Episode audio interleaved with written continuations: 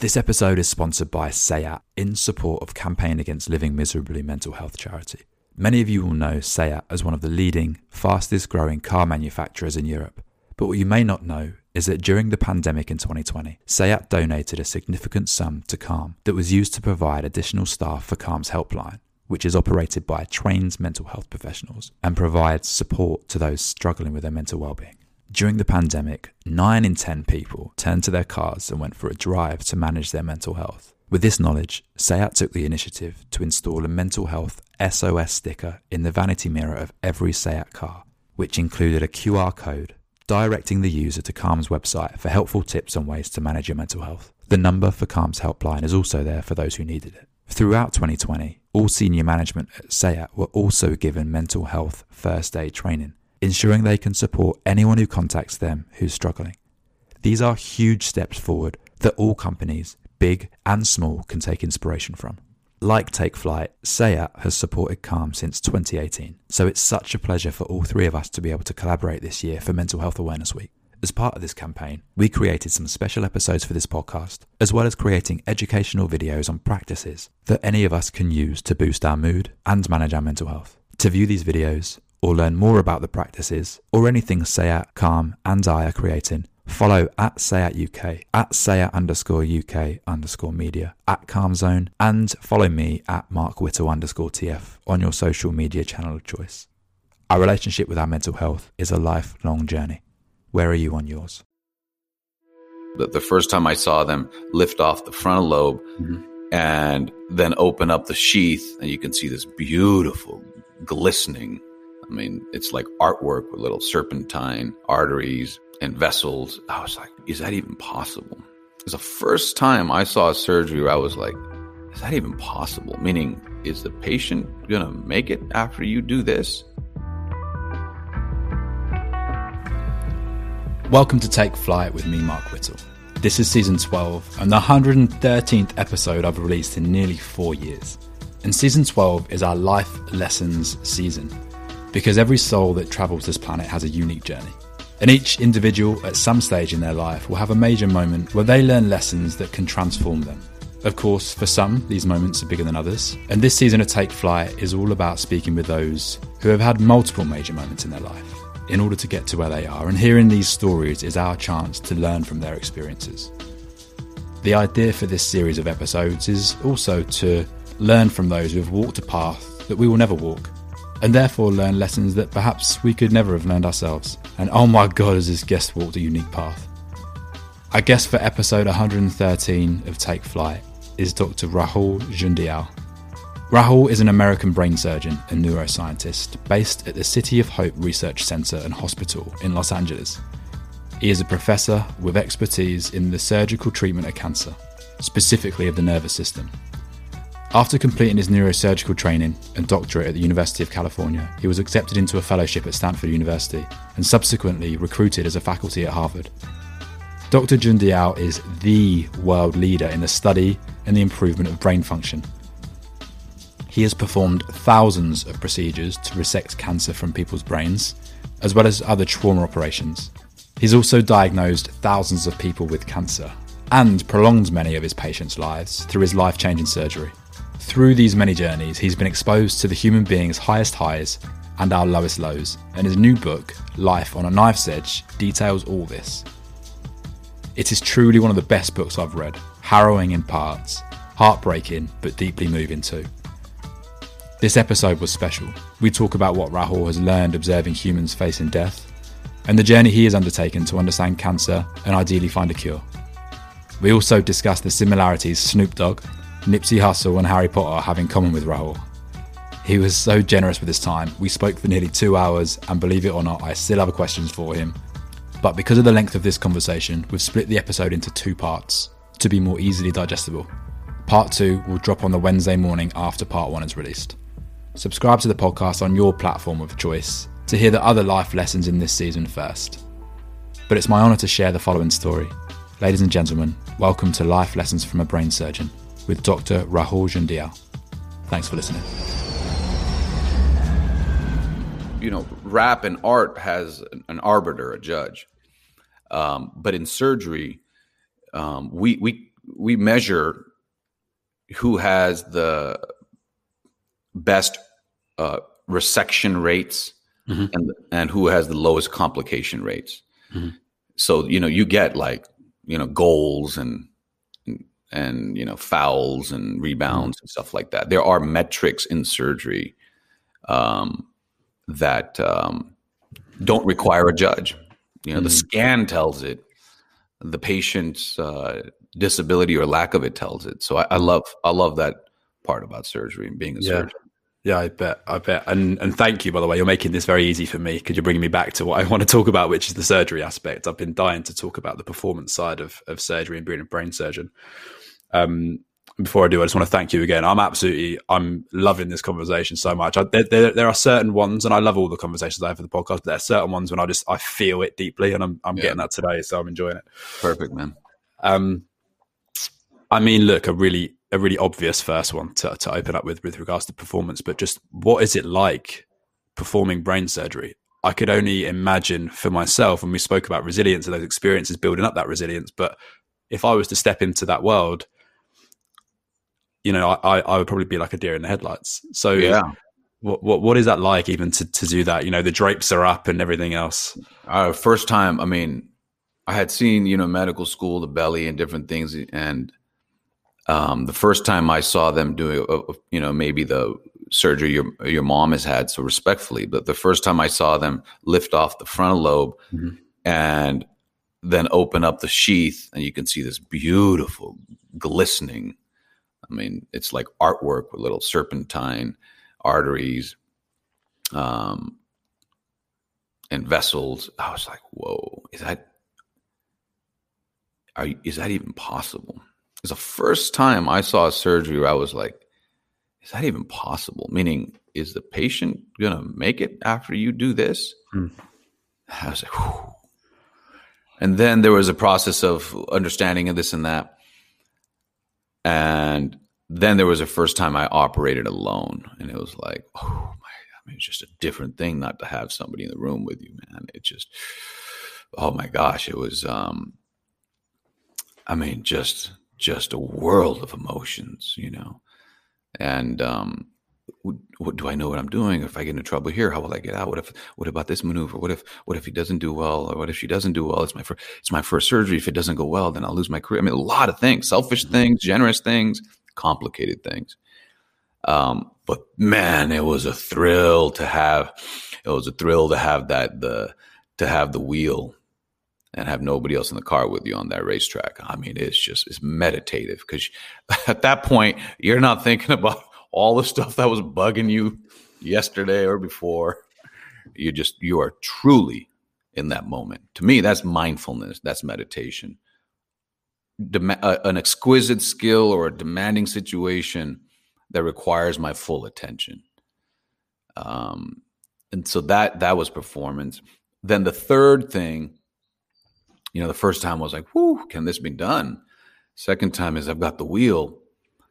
And then as I've gotten older, um, it's about um, not losing anybody on the operating table. So in surgery, you take on big cases and dangerous surgery. Sometimes things go wrong, and it's not just sutures and drill. But like, so, just just to interject, cutting the skin takes six seconds, but sometimes the operation takes six hours. Mm-hmm. What's going on those next hours and minutes? That's the work. You can't understand it unless you've done it, you know. Um, but then I got to the point where, with the bigger cases, what I wanted to be good at was not just the finesse and the flow of the operation, but if, and actually, if you do enough complex cases, when that Captain Sully moment hits, um, Am I good then? Performance under pressure. Everything's at stake. Not my life. So not not the same, but I'm into it just as bad as as like my life is online. You know, mm-hmm. it's a human. It's a person. Person I talk to. Person I met. Person's family I know. So I'm in it. And so then that crisis, man. Okay, I've got a new enemy right here. What? Uh, how do I how do I land this? How do I land this? How do I land this? How do I land this? That's where I the last you know those are the three steps of performance as a surgeon I've gone through. And the last one is the is the most personal because what do you do when on your laminated pilot sheet or your surgery textbook steps that what you're facing doesn't hasn't existed before. There is no written solution. You can't pick. You can't call a friend. You know what should I do? And it has to be conceived and delivered in that moment, physically. Physical, like what, if I do this, if I go underneath here, what's on that side? I'm gonna hold pressure for a second, catch my breath, catch my breath, catch my breath, come back at it. You know, there's that's a personal, private moment. Um, and that's those moments. There are two types of surgeons who freak out and they don't, they freak out and they bail out, and the patient doesn't do well. Those are the ones that die in the operating table. Can you imagine a cold body uh, in a room with all these lights on and they were warm when they came in and their families waiting outside? And you, that's the conversation I never want to have. Um, and then there are people who freak out, but don't freak out. I mean, don't. It's not like you're like, well, let's see. It's not. It's not lackadaisical or casual, but it's it's lit but focused. It's lit, but knowing your own emotional regulation about the things that trip you up. Don't think about how this is going to appear. Don't think about the family outside. Get this, get this, get this, get this, get this. You know, there's a whole thing I going through my mind that I know some of my colleagues, they got their own different thing. And I can't teach that. So either you, you so, and it's not something you also, uh, you can't know whether you have that. like they, they, you go into surgery without even people seeing if you can like use the pen with your left hand or how you, you know, there's no technical assessment for taking medical students to surgery. You just take everybody in and then you teach them and you assume you're going to teach them all the world's most exquisite technical performance, mm-hmm. right? We're going to take everybody into race car driving. Oh, you're not good at it.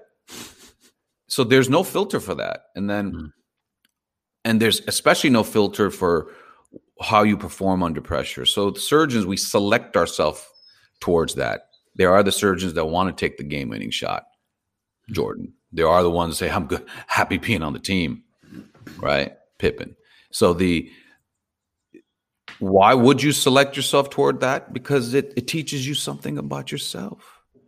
You know, I mean, being able to be in that moment and um, get through a difficult situation in an operating room and knowing you're taking on a new challenge that others haven't across the country, across the world, you know, it, it's a it's a life lesson to yourself. That moment inside, alone, under the lights with the headlight on your head and the loupes, and this patient opened up. You know, that's to me, that's what surgery can offer for the surgeon.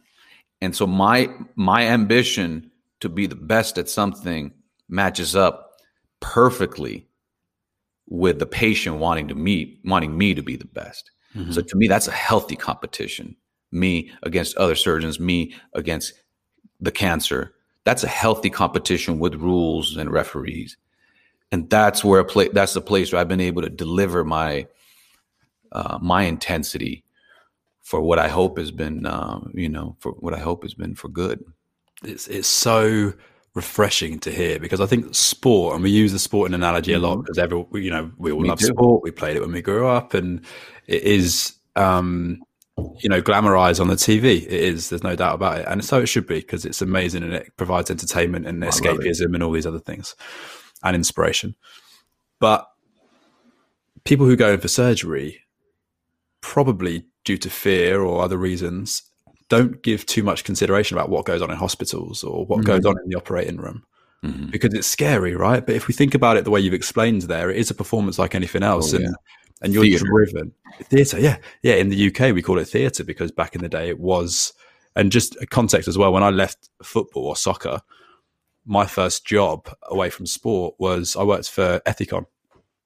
So I sold sutures and staple equipment to, into general surgery um, in London. So, uh, so that was my. So I, have experienced stepping into theatre, watching general surgeons perform colorectal surgery, bariatric surgery, mm. various things like that. So, and that was trauma in itself, by the way, because I had yeah. that resilience to see that sort of stuff. um, but the way you explain it, particularly around brain surgery, there's nothing else you can think about. There's nothing else you can you can be distracted by because it is um, the stakes are so high. I guess. Yeah, and I would say not not there are there are brain operations that are not deadly or dangerous, and there are so I would say dangerous surgery, challenging surgery that the patient has chosen to come to you for.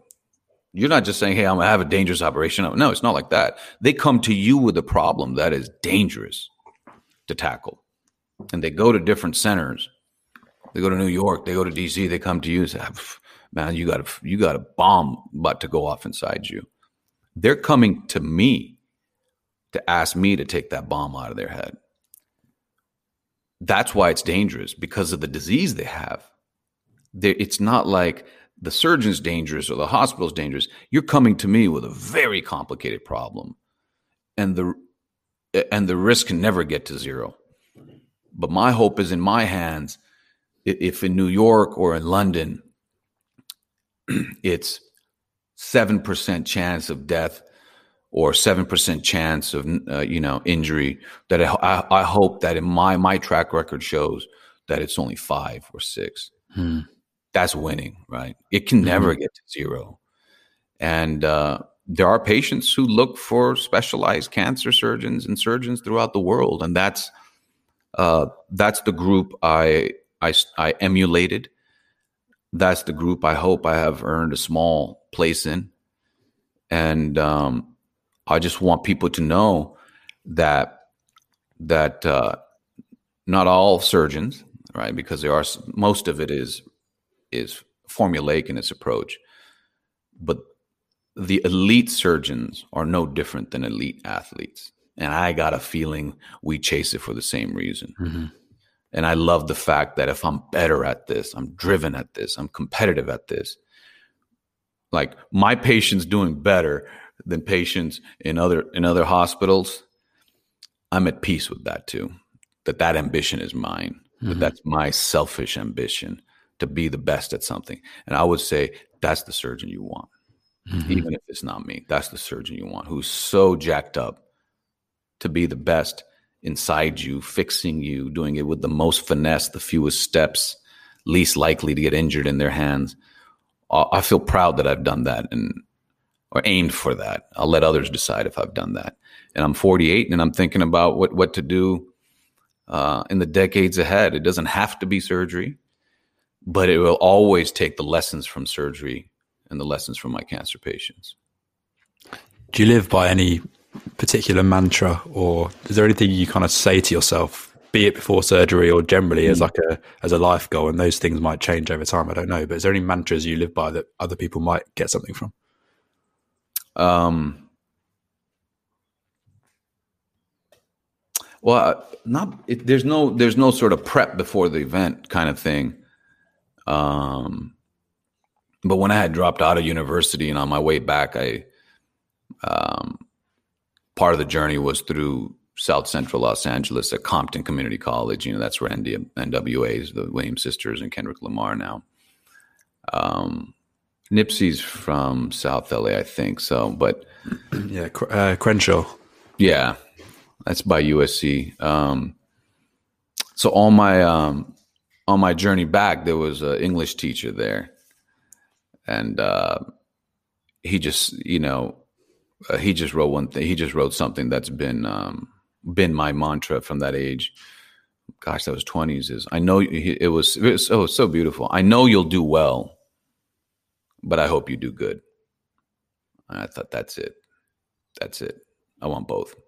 Hmm. If I can only have one, I, I, just want to do good because it changes your identity. You know, I, I don't know how old you are, but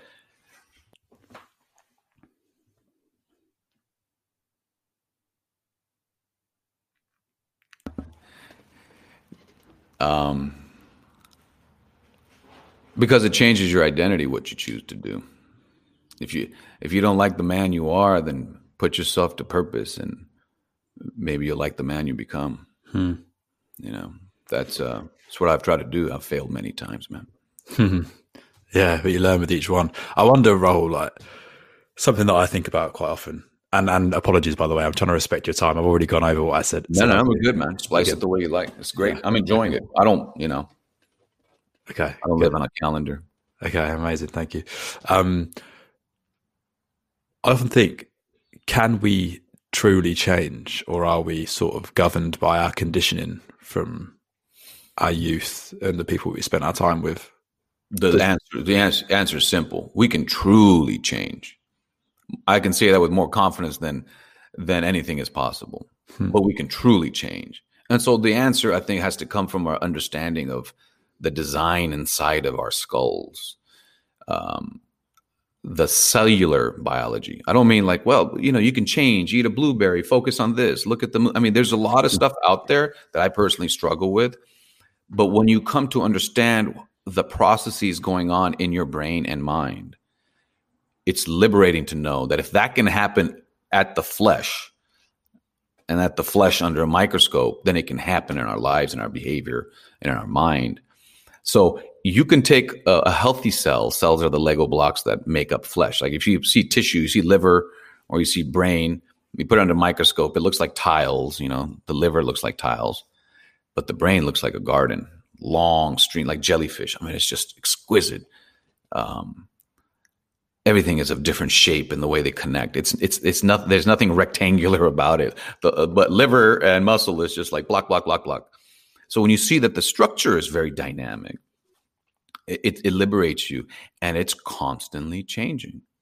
Thoughts that the garden of your mind creates, the thoughts that your brain create, can actually come back and change the brain itself. So flesh and its magical creation, the mind, white flesh, the brain, and the magical creation, the mind, they they play with each other. They dance with each other. So the you have thoughts, but you can turn your attention inward and actually change the flesh from which those thoughts arise. Mm. It's it's flesh and something greater always in a reciprocal relationship. So change isn't can we change? I mean, the degree uh, you might ask that question, but it is a completely dynamic system. I mean, just just to take you through a global global sort of scape, you know, you're born with these neurons that don't have branches and then the ones you engage you start creating branches with and then you go through teenage years and electricities like aurora borealis and you get older and some of the garden garden shrinks but you've got you've got other areas that have created habits to get you to work and get you home and then later on some of your thoughts might wig out and you know uh, you know they might glitch out and you you have dementia but you have other capacities. It's a very dynamic thing. We know our kids can change from not walking to walking. We know adolescents can change from uh, you know not being mature enough to be trusted with some responsibilities i guess to being mature enough. That doesn't it, you have two great examples that the mind and brain always change and to not to let up from age 25 to 75. So my answer to that is we can always change. The change you want might be harder if you're pursuing something I'm not. And the experiences you have will make it harder or easier. But that's where you tie into the stable environment and physical activity and, and, and nurturing environments that leave you leave you the most uh, modifiable version of yourself possible. So absolutely. Mm-hmm. So, so how can we really change? Like understanding that garden that you explained, like the brain is like a garden, and maybe this is a good time to talk about, or, or maybe not, but proprioception, introspection, which you spoke about in your book, mm-hmm. and that just jumped out at me. And then I added a third word on the end of that, which is manifestation, which I think mm. is maybe that they're all tied together. But how can we, if, if people listening, they're thinking, I'm trying to change my circumstances to understand the way the brain works in order to do that, like, what can we actually do? Okay. Um, so on this book, takeaways are hard, but I like that question. You know, I mean, I'm, I'm trying to leave people with optimism and complexity. So if you're talking about changing your perspective or changing your behavior, I mean, those are different. But let's take changing your behavior. Um, so the first step is to be able to turn your attention inward. Okay, so know, some people have said, well, if, if you do too much of that, that can be like having depression with rumination. No, but there must be time in the day to sit and think about the events of the day as well as your reactions to those events and give yourself that 15 minutes whenever it is on a bike listening to music. I'm not saying it's got to have it's got to be in a yoga mat in malibu. No quite the opposite. It's it's the diligence within with which you turn your attention inward you know it's am i really thinking about this how did this day go how did this behavior go how did this go how did this make me feel i think we're so tuned into that we're sensory people sound smells but we're also introspective people hmm. that you have to sort of look and see how did I register all of that? Okay. So the change first begins with realizing that we have this amazing ability to look inward. And that's been written about for thousands of years. That's not fancy. And then then there's this concept of emotional regulation. So most of the changes I know people are trying to make is about being too reactive, not reacting appropriately, whether that's kicking the game winning, you know, goal or in surgery or with a lover or with an employer, you know, there's all these things. And so in that garden, um, the emotional brain, um, lots of pieces that like, you know, dogs have and puppies have and animals have. I mean, they those are the deeper structures. You might have heard of them as limbic structures or the thalamus, hippocampus, amygdala, these sort of things. They're they're they're not in the front here. They're they're deeper set. Um, you know, deep to your eyes, you know, up through your nose kind of locations. That they come primed in some ways and they those thermostats are set and we react to things. That's life. But what happened was that the frontal lobes, the two in the front, they blossomed on top of it like a mushroom and pushed our foreheads forward over thousands of years. And that that garden and the emotional brain, the modern thinking cognitive brain and the emotional brain, they have branches that overlap. They're not separate. It's not like little Venn diagram of stuff. No, they're they're intermeshed. And in some ways, they are partners, and in some ways, they're at war and that's what the challenge to change is to, to recognize that the emotional brain leans a little reactive. It runs loose. It's wild. You know it's it's reactive. That's what helped you back away from the edge of the cliff. That's what helped you uh, jump away when you saw a snake right? Quick reactive was an advantage an advantage. But then the frontal lobe comes in, and now we're living in a world where we don't have as many cliffs and we don't have snakes and predators. Yet we're still, we can't neglect that reactive emotional side of ourselves, but it becomes a barrier to change. And so the frontal lobe has to take time and look inward and say, I don't have to have that reaction. I don't have to have those feelings. Did those feelings earn a place in my life? And so there's constant inner, inner dialogue and, and connection you need to have. And will people say, well, it, well, is that possible? Well, it is possible because the second, if you see a plastic snake, you jump once, and then you see the plastic snake again, you say, wait a second, that's not a real snake. You thought down your emotional reactive self. You changed. When you're chased by somebody, that adrenaline makes you flee or fight uh, or just brace. But when you see somebody with an axe in a movie, you realize the context. You don't just come running out of the movie theater, right? So that's frontal lobe working to tamp down the emotional lobe. That's frontal lobe creating behavioral change. So those are two simple examples. But if you can tell yourself not to be fearful, you can also teach yourself not to be reactive under certain conditions. Mm. I think that's the power of being able to change our behavior, that the ability exists inside of us. Hmm. Excuse me. That's unbelievable. People are going to take so much away because we talk about practices, meditation, you know, mm. it, could, you know, it could be yoga in Malibu. these these times and periods that we need for introspection. And a lot of the time we need trauma or we need things in our life that, that But the thing about yoga in Malibu is it's not the place or the environment, it's what you're thinking. And you can have that inward directed emotion and thought happen in a prison cell where you don't belong there. You've been there, um, you know, without a, for a crime you didn't commit. Like, what is the transformation that people in prison go through and they're there for 20 years? How do they find peace? How do they find their mindfulness and creativity? I mean, and clarity. So there's that dimension. There are people who are in a subway and have a, a, a reflective moment. There are people who are on a yoga mat in Malibu and may or may not have that moment. But what I want people to know is it's it's not something you have to pay for. You know, you, it, originally it was done with somebody who left wealth um, and sat under a tree. So that introspection, that mind work, that how did the day go? If you're paying for it, be careful. If somebody's there's no shortcut for it.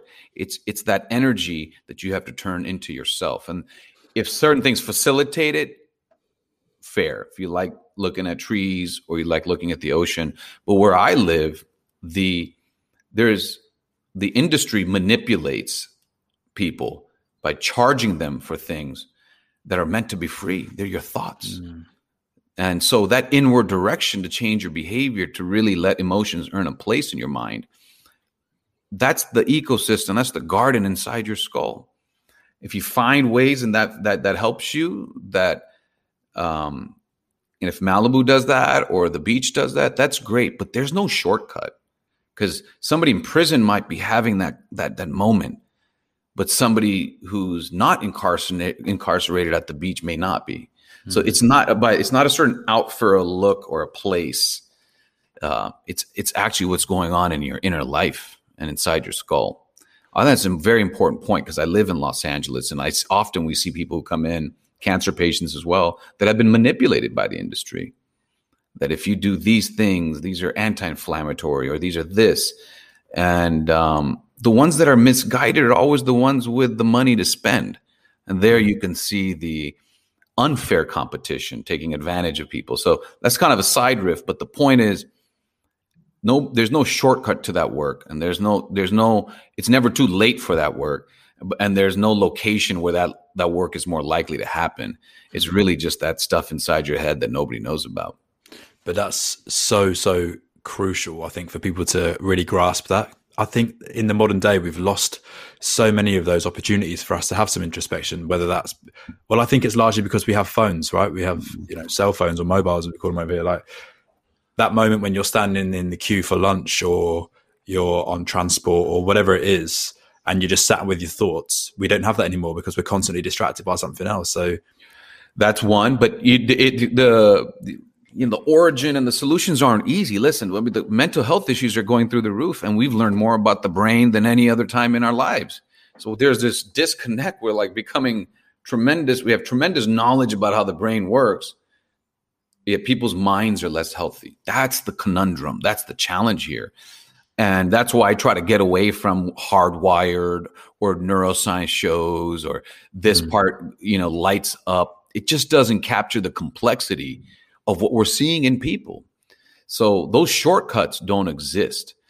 But real change, behavioral change, psychological change can happen if you start to see your brain as a garden that is a dynamic system with chemicals and electricity and unlimited potential and possibility. It's not easy, but it's there.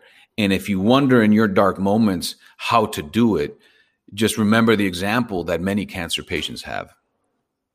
Hmm. Hmm. What can listeners do to have better brain health?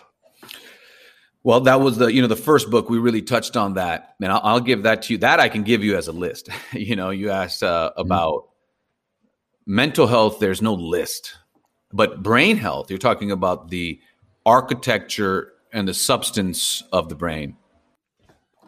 Brain health is is easier to to give direct advice about. Mental health, they're linked, is your own personal journey. So brain health, first of all, it's flesh. It's white flesh despite getting 20% of your blood flow, which is just fascinating. We don't have an explanation. The key is it's flesh and needs to be irrigated. So keeping your heart arteries open, we've heard about that. Those same arteries are in your brain.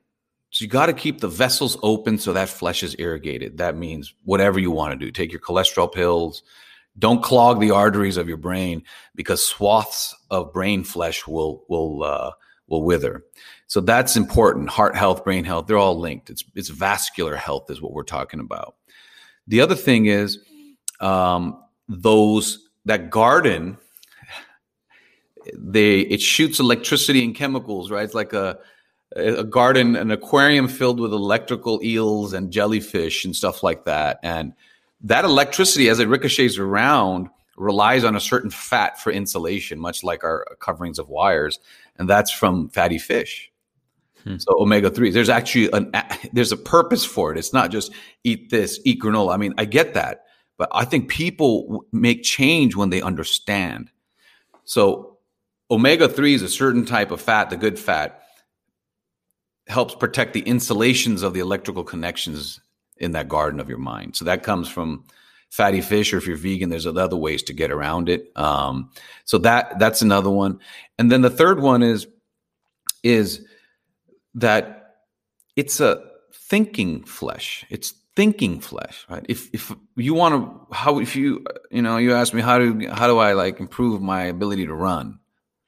Well, if you ask Usain Bolt, he's just run more. hmm. run harder. You you wouldn't doubt that. Well, your brain is thinking flesh. Live more, learn more, turn your attention inward. You can't just you can't just sit, you know, you can't just run and eat well and not think because your brain when those corners of its mind are not relied upon because you're not challenging yourself with a new language or a new skill or a new way home it's not it it's the process of learning, even if you fail, that really activates those deeper corners of that brain. Hmm. So you got to keep it fresh. You get got to keep it popping. You got to get out there and live your life.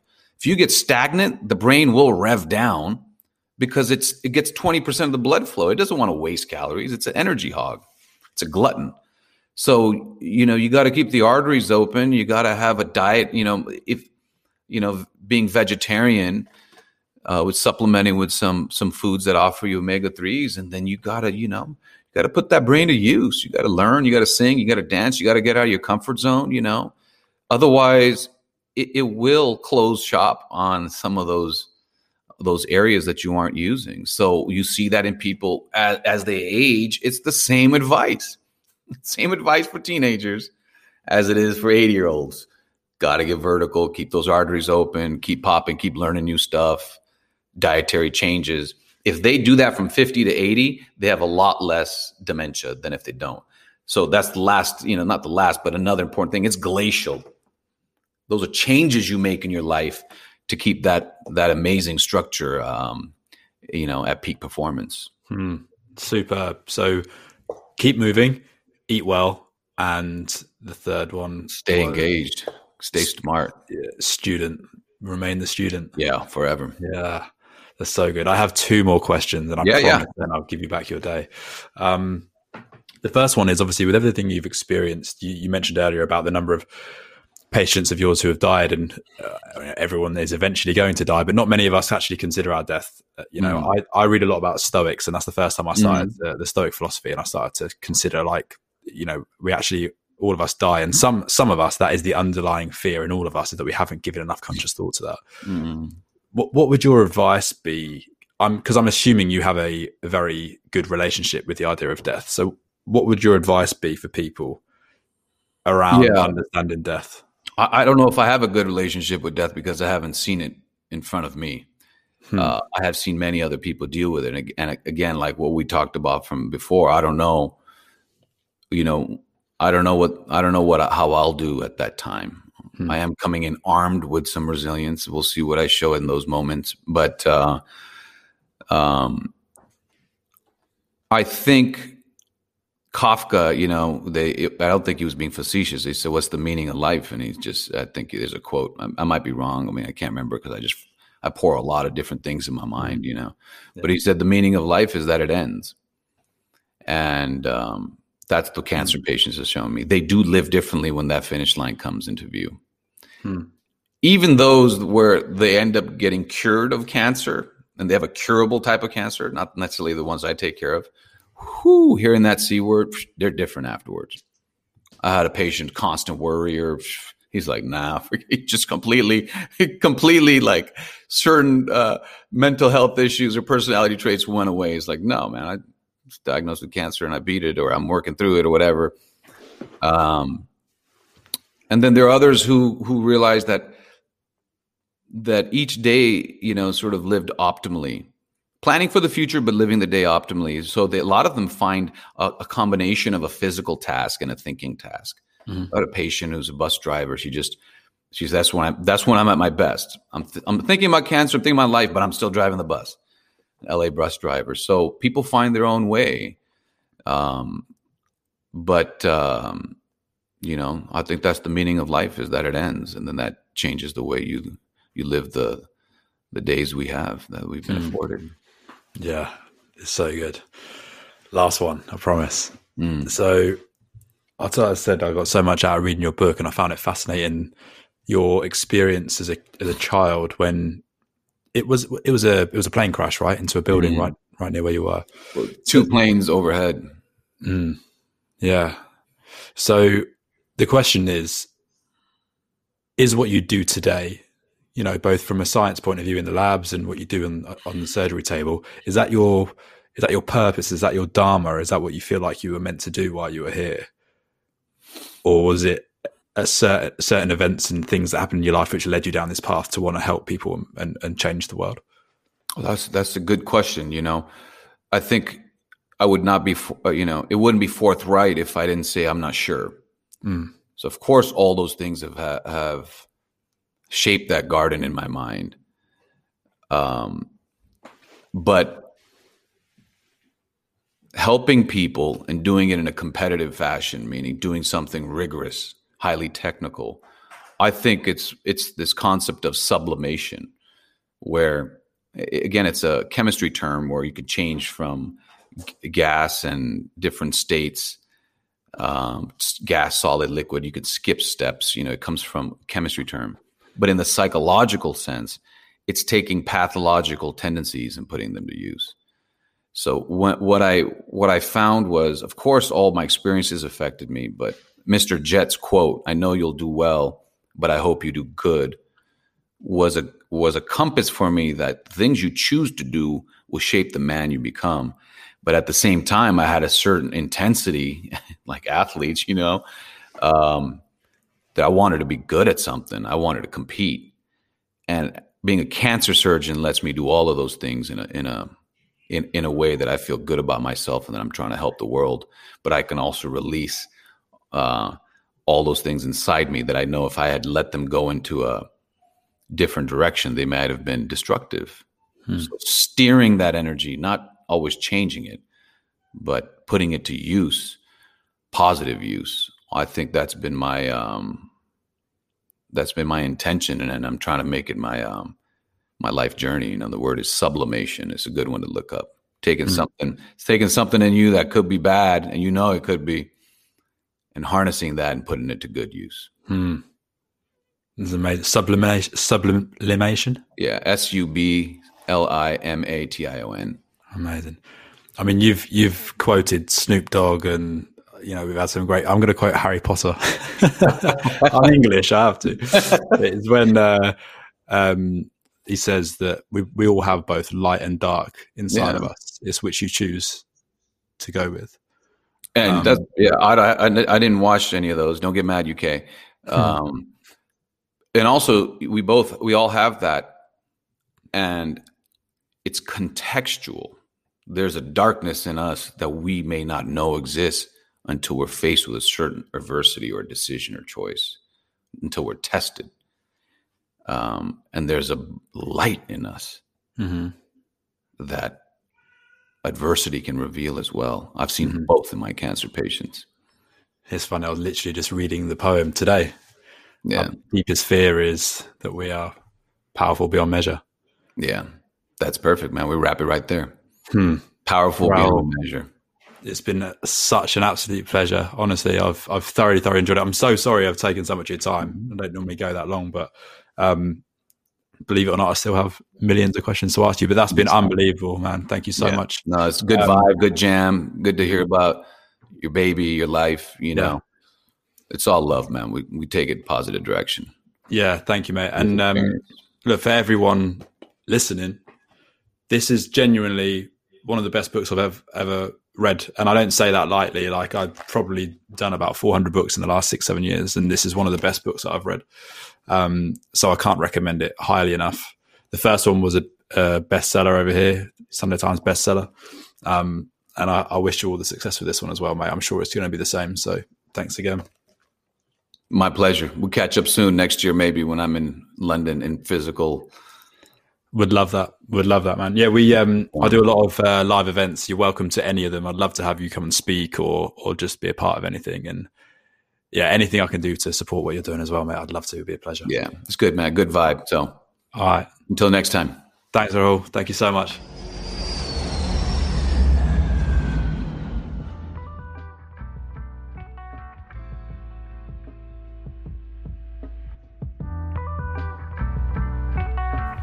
So there it is, guys. Thanks so much for joining me yet again. And thanks so much to Rahul for two unbelievable episodes. There was so much to unpack there that I'm not even going to attempt to wrap it up. What I would love to do alternatively is put this question to you What landed with you in that episode more than anything? I'd love to hear from you. Feel free to DM me on Instagram at markwhittle underscore TF, or feel free to share the episode in your social media platform of choice with a comment about the bit that landed most. As mentioned, the book is phenomenal and I can't recommend it enough. And I hope to connect with Rahul when he's over in London sometime soon. Next week, I'm speaking with an incredibly impressive individual. And we'll be hearing life lessons from a nutritionist with Rhiannon Lambert. There's so much information out there today, a lot of it contradictory, and I was desperate to find out what we should be eating today. Rhiannon delivered that and so much more. So until then, I hope you have an unbelievable week and stay positive, stay motivated, and take flight.